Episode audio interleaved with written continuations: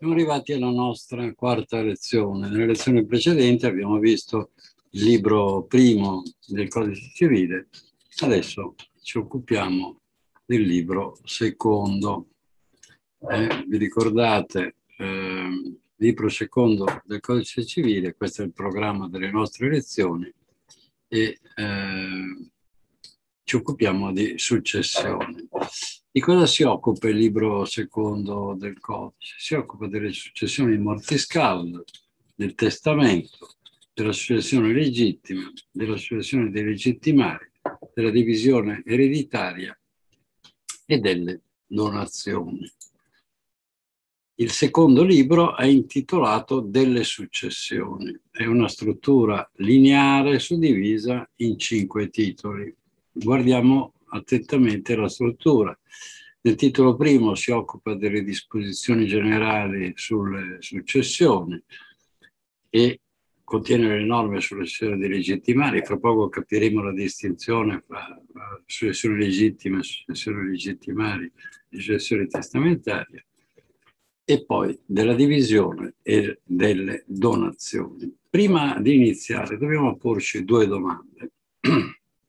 La prima è perché il nostro codice civile, inteso a regolare i rapporti e le relazioni fra individui, dedica un libro completo alla disciplina delle successioni. Che bisogno c'era?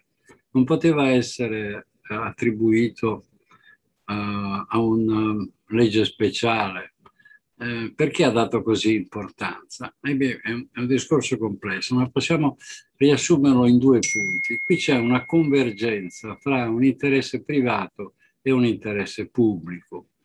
L'interesse privato è quello umano di lasciare disposizioni per dopo la morte, è un principio che esiste da quando esiste l'uomo speriamo di lasciare una traccia nel futuro e di attribuire certe regole a chi verrà dopo di noi e dividere il patrimonio per quello eh, che succederà dopo la morte. Ma questo interesse privato corrisponde a un interesse pubblico, interesse pubblico che con la morte di una, di una persona i suoi beni non diventino res non lius, cioè non appartengono a nessuno. Questo creerebbe disordine sociale, si lotterebbe per impadronirsi di questi beni e quindi questa convergenza fra interesse privato e interesse pubblico ha accompagnato nei secoli la disciplina eh, delle successioni. La seconda domanda è perché il legislatore ha regolato le successioni nel secondo libro? E anche qui eh, dobbiamo guardare alla madre di tutti i codici, cioè il codice Napoleone, che aveva eh, collocato le azioni nel libro terzo come modalità di acquisto della proprietà. E qui la risposta è di carattere sistematico. Il nostro legislatore ha fatto questa impostazione eh, di logica sistematica. Prima la disciplina delle persone e poi che cosa succede quando uh, le persone vengono a morire. Ma vi è una ragione poi che si accompagna a entrambi i punti. Il diritto alle successioni ha una storia millenaria e si eh, collega proprio al diritto romano e attraverso i millenni giunge fino a noi. Pensate che il diritto romano conosceva eh, sia la disciplina del testamento, l'eredità, il legato, le regole sulla successione legittima e le quote riservate ai legittimari. Quindi sono istituti che eh, hanno vissuto attraverso i secoli. Successione. Allora ricordiamoci che nel linguaggio comune distinguiamo successioni inter vivos e successioni mortis causa. Nel libro secondo la regolazione è sulle successioni mortis causa, ma il concetto di successione, cioè il trasferimento di un diritto da un soggetto all'altro, eh, riguarda sia ciò che succede tra, nei contratti fra sia nella disciplina delle successioni. Il, come abbiamo visto nella struttura, uh, del codice e la disposizioni in più titoli. Il primo riguarda le disposizioni generali sulle successioni.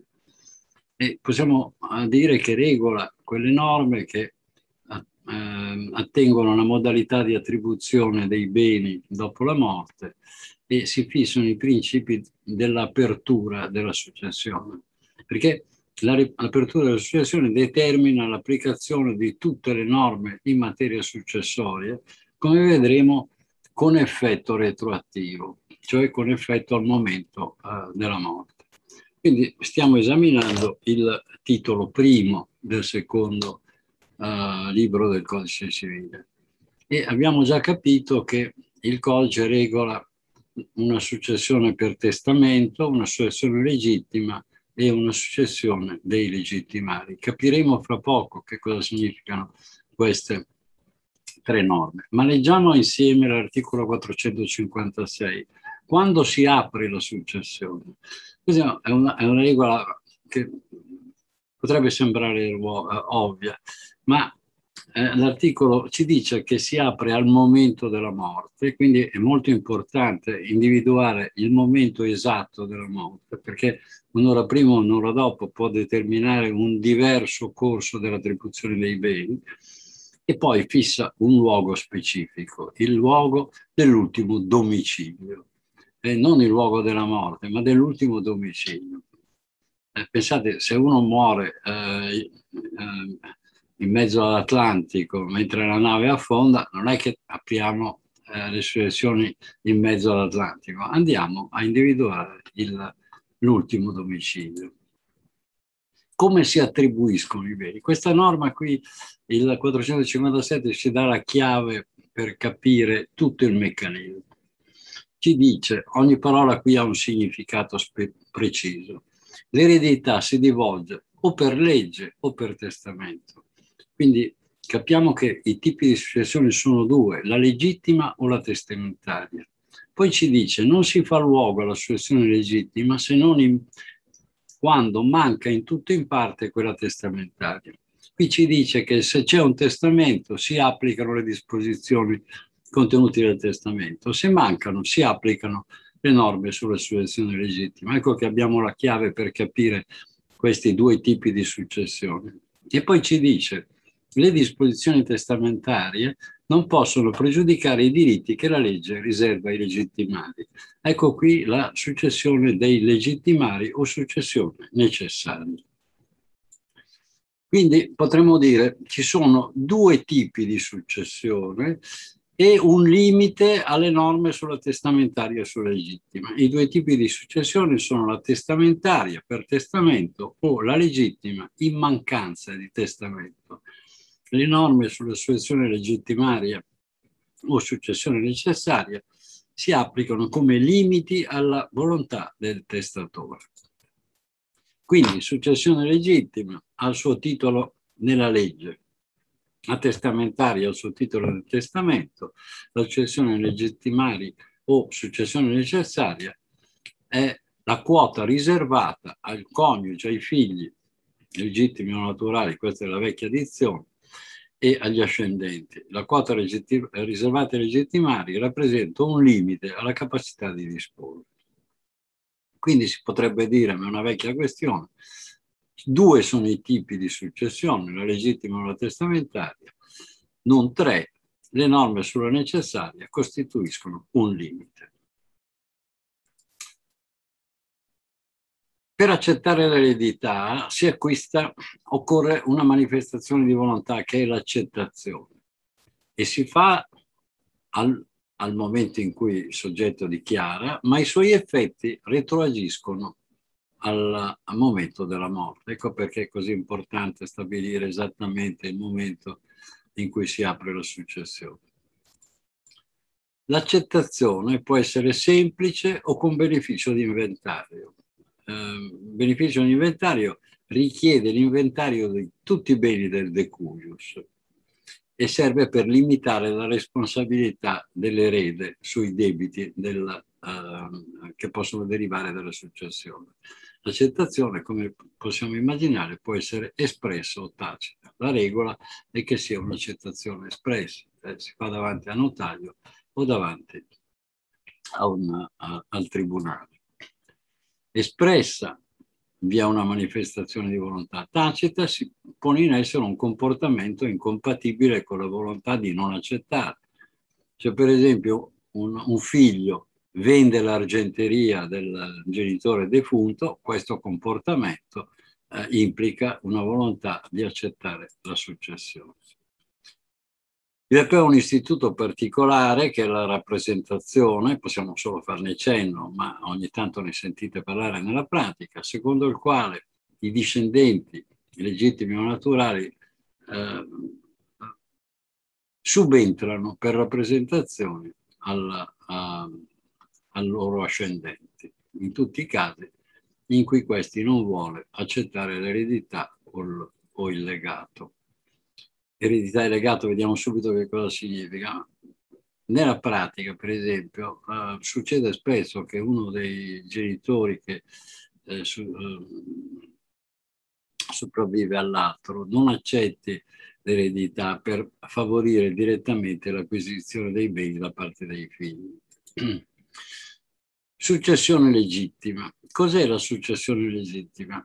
si apre, come abbiamo letto in precedenza, quando manca in tutto o in parte il testamento, eh, anche chiamata successione intestata, cioè manca il testamento, manca l'indicazione degli eredi da parte del decuius con il testamento.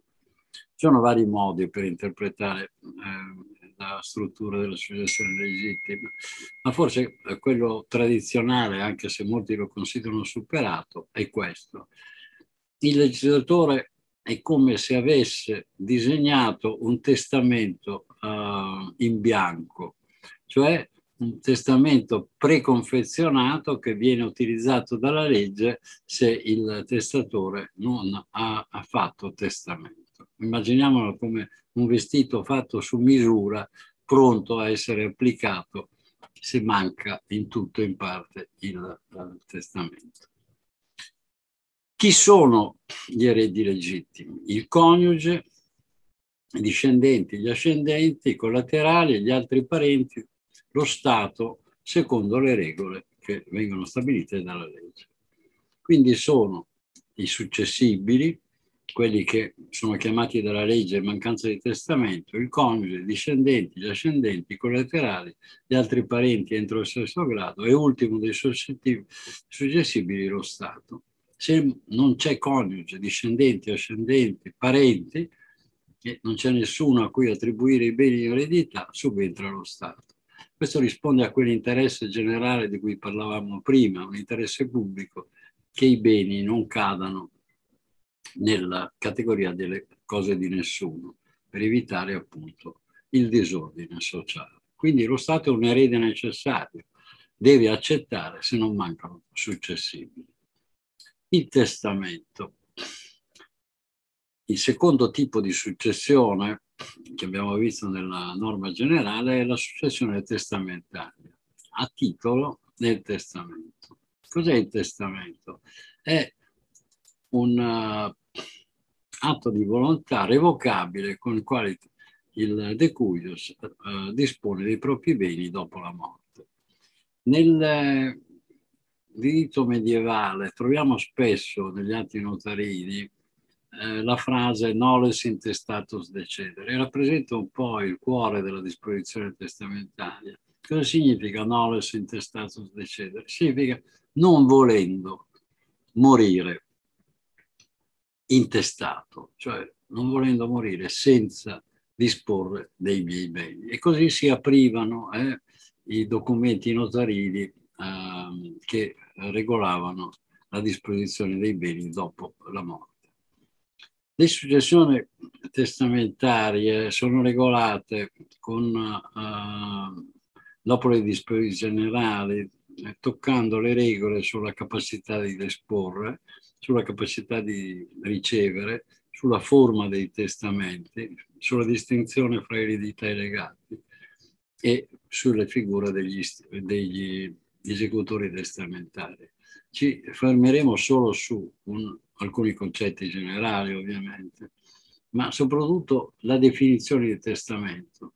È un atto revocabile perché ci si può pentire sulla disposizione testamentaria fino all'ultimo momento. Eh, si può cambiare la, il contenuto del testamento. Se faccio due testamenti successivi nel tempo, il secondo prevale sempre. Quindi è un atto revocabile con il quale taluno dispone per il tempo in cui avrà cessato di vivere di tutte le proprie sostanze o parte di esse. Quindi troviamo la distinzione fra erede e legatario, tra eredità e legato. È una distinzione abbastanza semplice. L'eredità significa venire a una quota del patrimonio. Ecco, lascio metà dei miei beni a mio figlio e l'altra metà a mia figlia. Questa è una, uh, una disposizione a titolo ereditario. Se invece dico lascio metà dei miei beni a mio figlio, ma quella casa, quell'appartamento, quel, eh, quel quadro a una determinata persona, questo è un legato. L'erede risponde dei debiti ereditari, il legatario eh, no. Quali sono le forme di, di testamento? Eh, il nostro codice distingue il testamento olografo e il testamento operato di notaio. Noi siamo abituati a collegare no, il testamento con il notaio. Effettivamente è così. Eh, la, la, redazione del testamento è l'atto tipico del notaio attraverso i secoli. Abbiamo già visto eh, prima quando vi ho fatto vedere un documento notarile che si apriva con nones intestatus decedere. Il testamento operato di notaio può essere pubblico o segreto. Quindi due tipi di testamento, il testamento olografo e il testamento operato di notaio. Il testamento operato di notaio può essere pubblico o segreto. Due parole su questi tipi di testamenti testamento olografo è quello che possiamo fare nel segreto della nostra casa. Dobbiamo scriverlo a mano per intero, datarlo e sottoscriverlo. Dopodiché lo riponiamo in una busta e lo chiudiamo magari nella cassaforte o in un cassetto e speriamo che al momento della morte qualcuno lo trovi. Ed è il modo meno, più comune e meno costoso per fare testamento. Invece il testamento operato di notaio è di due tipi, il pubblico o il segreto.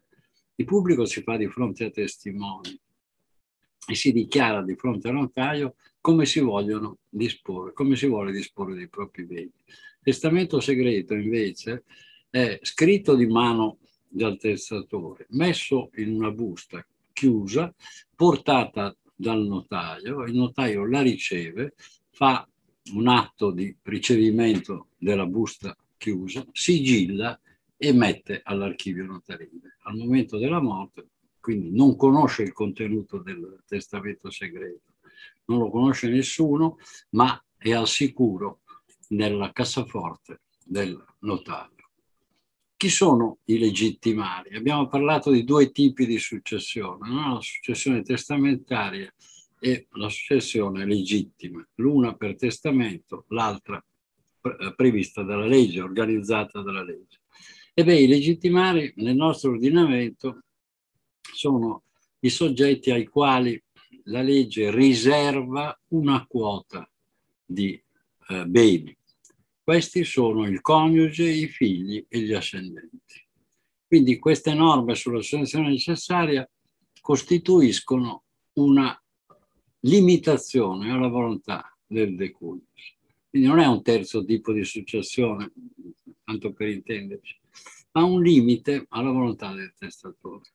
Se, tanto per capirci, se il decuius dovesse disporre violando i diritti dei legittimari, non è che questo determina la nullità del testamento, il testamento rimane valido ma i legittimari esclusi, che si chiamano legittimari pretermessi, avranno un'azione che è l'azione di riduzione per prendere possesso, per riacquistare possesso dei, della quota dei beni di cui avevano diritti.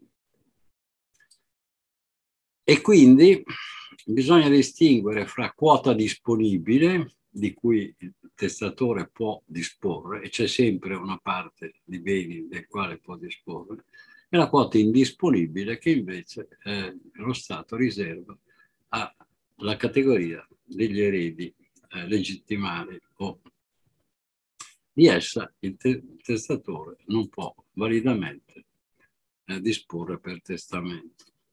Restano rapidamente, dobbiamo guardarle per chiudere questa panoramica sul libro delle successioni, la divisione ereditaria, perché la comunione ereditaria cessa con la divisione e le norme sulla divisione ereditaria sono quelle norme che determinano lo scioglimento della comunione e quindi sono lo strumento per sciogliere la comunione ereditaria.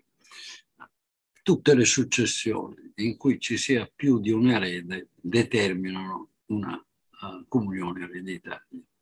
Se io ho due figli e lascio uh, metà dei beni all'uno e metà dell'altro, una quota della metà dei beni all'uno e un'altra metà all'altro, fra questi uh, eredi si costituisce una comunione ereditaria.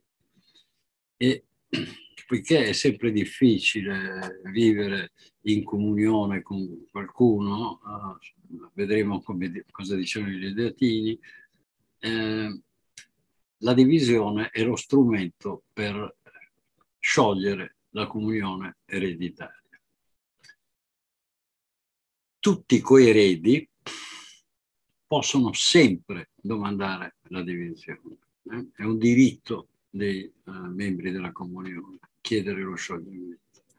Questo, il brocardo di cui vi parlavo prima, è un vecchio principio di saggezza eh, latino secondo il quale la comunione è la madre di tutti i litigi. Dopo un po' che siamo in comunione con qualcuno, si finisce per litigare eh? e quindi lo strumento è chiedere la divisione, diventare pieni proprietari non più di una quota dei beni, ma di una parte materiale del bene.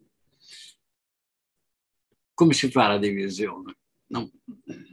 Vi dico solo, ci sono tre tipi o si fa un accordo, cioè una divisione contrattuale. Gli eredi si trovano, discutono e poi decidono come dividere i beni e stipulano un contratto. Questa è la divisione contrattuale. Guardate che tutte le divisioni retroagiscono al momento dell'apertura delle successioni. Se invece si litiga, e succede molto spesso quando ci sono importanti patrimoni, si va dal giudice e il giudice opererà lui la divisione giudiziaria. Oppure può essere lo stesso attestatore, può essere il decuius, che nello stesso testamento, lasciando più eredi, fissa le regole per la divisione. E questo è il terzo tipo, che è la divisione testamentaria. Il libro uh, sulle successioni si chiude secondo un'antica tradizione con le norme sulle donazioni. Non possiamo approfondire il tema, ma il principio sistematico è quello che in fondo le donazioni sono un modo per attribuire dei beni, questa volta in vita. Eh, c'è chi dona e chi riceve, chi si impoverisce e chi si arricchisce. Quello che dobbiamo tenere presente però che la donazione è un contratto eh? e questo contratto un, di donazione è un contratto con il quale per spirito di liberalità, per arricchire un'altra persona, con spirito di liberalità, una parte arricchisce l'altra. E non possiamo dire di più perché la disciplina delle popolazioni è molto complessa, ma eh, mi interessava ricordarvi che tra successioni e donazioni c'è questa unità di regolazione raccolta nel libro secondo del codice civile.